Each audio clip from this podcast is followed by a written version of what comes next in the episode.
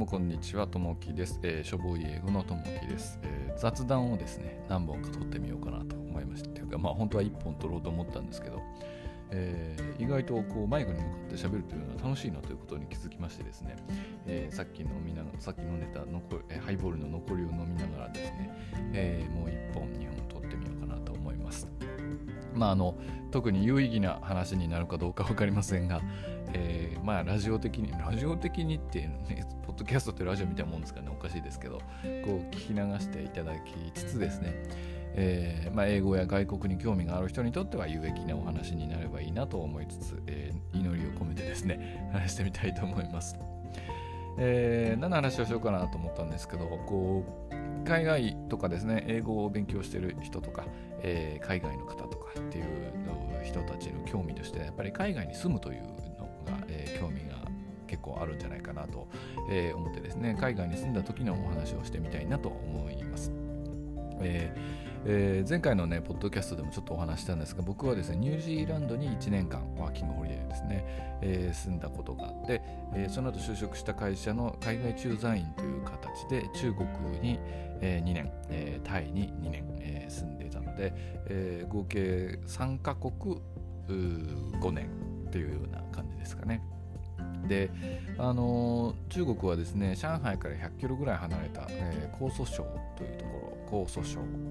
蘇州市、張家口市と、えー、中国はね、市のランクが2つあってですね、市の中に市があるっていう、まあ、日本人からするとちょっと違和感がある感じなんですけれども、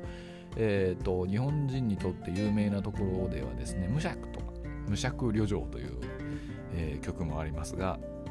えー、無釈旅情の無釈と、えー、蘇州薬局という曲の、えー、蘇州の近くです。蘇州にはね、結構トヨタの、えーと、テストコース付きの工場なんかもあって、日本人がたくさんいたんですが、僕が住んでいた張家口というのは200人くらいしか日本人がいなかった、えー、町です。えー、そのおかげで、そのおかげもあってですね、まあもちろん中国語できたらもう食いっぱぐれないだろうという、えー、的今思えば的外れな下心もあったので中国語は頑張るつもりで行ったんですけども、えー、まあ、日本人がほとんど、ね、街にいないので中国語を勉強する環境としてはなかなかいい環境だったのかなと、えー、思います、まあ、中国についてはですねまた別途中国をトピックにしたポッドキャストを取れればいいのかなと、え思うんですが、まあ、英語の英語をやる方にとっては中国ってあまり興味がないと思うので、えタイのお話をしたいと思います。で、タイもね、別に英語圏じゃなくて、タイはタイ語なんですよね。タイ文字もあるし、えー、タイ人の方々は普段タイ語を話してるし、えー、まあ、なんこう言っちゃなんですが、平均的に英語力がすごく高い国というわけではないですよね。あの、まあ、ある意味で日本よりはマシだとは思いますが、あの英語を話すといっても非常に鉛の強いというか本当にね日本人みたいな感じなんですよあのタイの方も結構シャイですし、えー、英語がすごく流暢な人が多いかというとそうでもないんですよね。あのすごく特徴的な英語だから日本人がですねえ、ー、とイングリッシュ I don't speak English みたいなカタカナ発音をするのと同じで、えー、タイの方の英語っていうのは語尾が上がるんですよね。こうあ例えば I study あ I study なんでしょう、なんでもいいですか、 I study marketing university みたいな、まあ、僕の英語の発音も大したことないんですけど、英語で言うとですね、日本人だったらアイ、アイス、えー、難しいですね。I study marketing in university じゃないですか。えー、で、タイ人のね、タイ英語ってね、I study marketing university みたいな感じで全部語尾が上がっていくんですよ。えー、これがなかなか可愛くてですね、まあ、お前らに言われたくねえよって感じだと思いますが、いわゆるこうネ、ネイティブっぽいというと、僕が言うと問題が出そうですが、あのいわゆる流暢な英語っぽい英語ですよね。な、な、なんでしょうね。えーと、I'm speaking English for you because you don't speak any Japanese language みたいな感じの発音をするとタイの方には通じなかったりするんですよね。このカタカナ英語の方が分かってくれたりっていうような、えー、感じで妙な、えー、親近感が生まれるような感じではあったんですよね、英語環境的には。えー、ただですね、あのタイっていうのは非常に貧富の差が、えー激しいというかですね、まあ、いわゆる、デベロッピングカントリーと言われるところは大体そうなんですけれども上層部というか企業のトップのような人たちっていうのは結構もうインターナショナルスクールデーで、えー、かつイギリスやアメリカに留学してきましたみたいな人たちが非常に多くてですね、えー、その人たちはもうアメリカ人とかイギリス人みたいな英語を話すとすごい、まあ、ギャップがあるような感じの環境でした。で僕はまあ日本の上場企業の駐在員として行っていて向こうの代理店の方々とやり取りしていたので、まあ、相手はそういう方だったのですごくもう英語をタイに行った瞬間にですね僕中国からタイに直接行ったのでその昨日まで中国語を勉強してたんですよ。英語を使わないし、まあ、もちろんたまには使いましたけども。でもう頑張って中国語をようやく覚えたところでタイ語か今度はと思ってたらですねガチで英語をやらなきゃいけない環境になって、えー、またオーディオブックを引っ張り出してきてですね英語をやり直したっていうような感じなんですよね。で、まあ、ご存知の方も多いと思いますが、まあ、タイはバンコクだったんですよね首都ですね。あのバンコクはですね世界中から観光客が訪れると同時にですね世界中の国の人が住んでるっていう感じなんですよね。とにかくあのひたすら楽しい場所なのでいろんな国の人が住み着いちゃってるんですよね。でよく言われることですがタイの繁華街っていうのはもともとアメリカ軍が開発したようなところがあるので欧米系の人もすごく多いんですよ。なのであの街にはですね欧米人もいっぱいいるし、えー、ちょっと飲み歩いてれば欧米人と話す機会もすごく多いし、えー、僕はダーツがあるバーでダーツ投げてたらですねそのそこにいたおじさんの友達を呼び出されてえー、イギリス人だったんですけどね、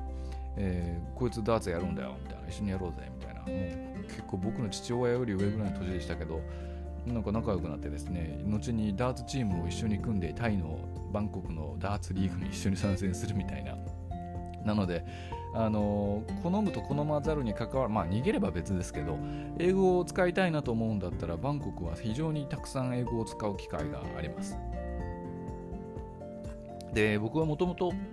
語学学校に関しては否定的な、えー、意見を持っているので、えー、行きませんし行かなかったし行く気もありませんでしたがあの面白いことにですねタイにはですねたくさん外国人が住んでるんですよ。もちろん英語のネイティブスピーカーを含めて。という何が起こるというかとですねあのタイで暮らせる程度の給料でネイティブスピーカーの英語の先生を雇えたりするのでえー、バンコクにある英語学校っていうのは結構安くてですね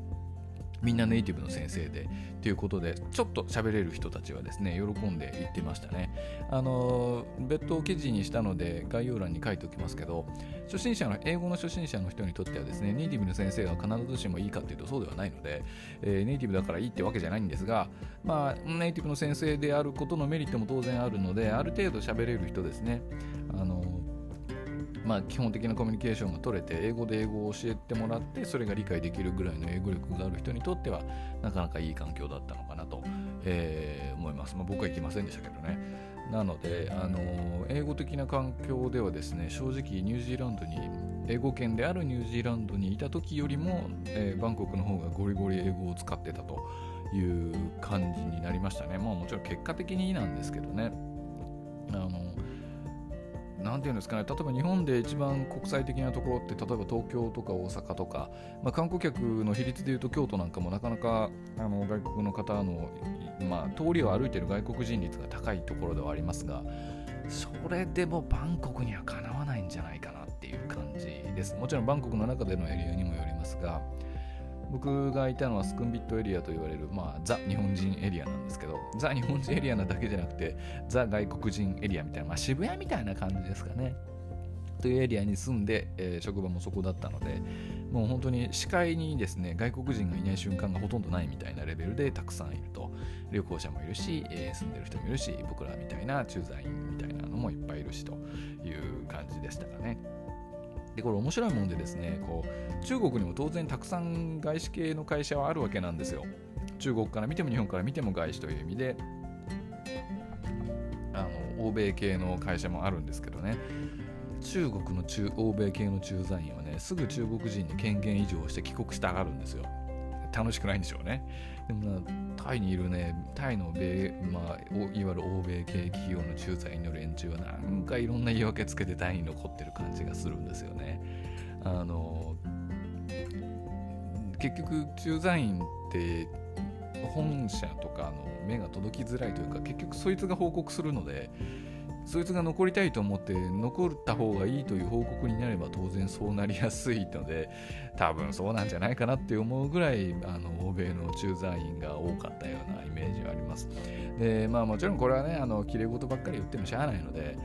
あのタイはあのかなり夜遊びが激しいところででしてですねあのもう駐在員なんてもう愛人作り放題なんですよね。まあそれは中国でも同じだったんですけどあちなみに僕は当時はあの独身で彼女もいなかったので物理的に不倫とか、えー、愛人とかっていうことはできなかったんですがあのそんな感じで現地に愛人作っちゃってね、えー、帰るに帰れないとか、えー、帰る時に大揉めに揉めたりとかですねあのいうパターンも多かったかなと、え、思います。まあそんなことは抜きにしてもですねタイは非常に面白いところでした。あの国際的で英語を使うというか英語を勉強する、環境としても良かったですし、えー、タイの人たちは本当にねあの優しい微笑みの国と言われるのは伊達じゃないぐらいの感じで、えー、いい人たちだったし、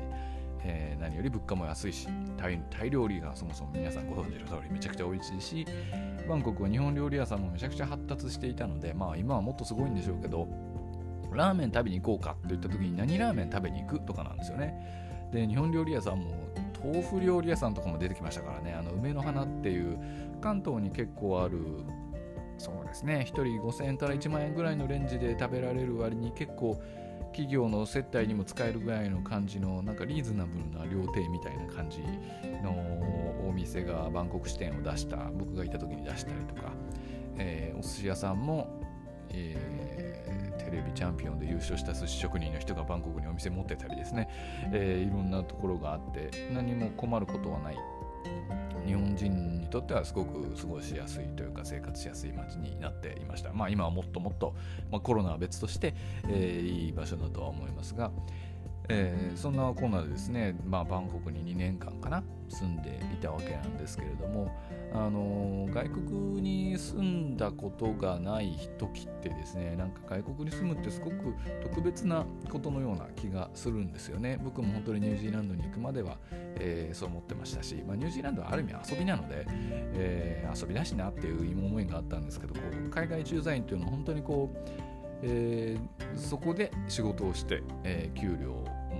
なんだったら日本僕で言うと日本の時の給料の倍ぐらいになったんですけど、えー、給料をもらって働いて、えー、そこで住んで仕事をするというのはですねある種特別感があるというか、えー、いうふうに思ってる方も多いとは思うんですがあの実際行ってみるとですね 別に普通ですっていう感じなんですよね。あのもちろんキャリア的にプラスになったりすることもあるし、えー、駐在経験があったあると転職で有利だよみたいな話をしてる人もですね、えー、まあ英語界隈のツイッターにもいたいらっしゃったりしますしそれも本当嘘ではないし、えー、本当だとは思うんですがうん実際あの駐在員として、まあ、日本の駐在あの中国の時はあまりやりませんでしたけどタイの時は結構他社の駐在員の日本人の人とも飲みに行ったりとかしてたんですがうん別に優秀な人が来てるっていう感じもしないというかですね。あのまあ、業界によると思うんですよね。あ僕は製造業分野だったので製造業ってねあの個々人の能力がどうこうってあんまり関係ないんですよね。あるとすればエンジニアとか開発側の人たちで、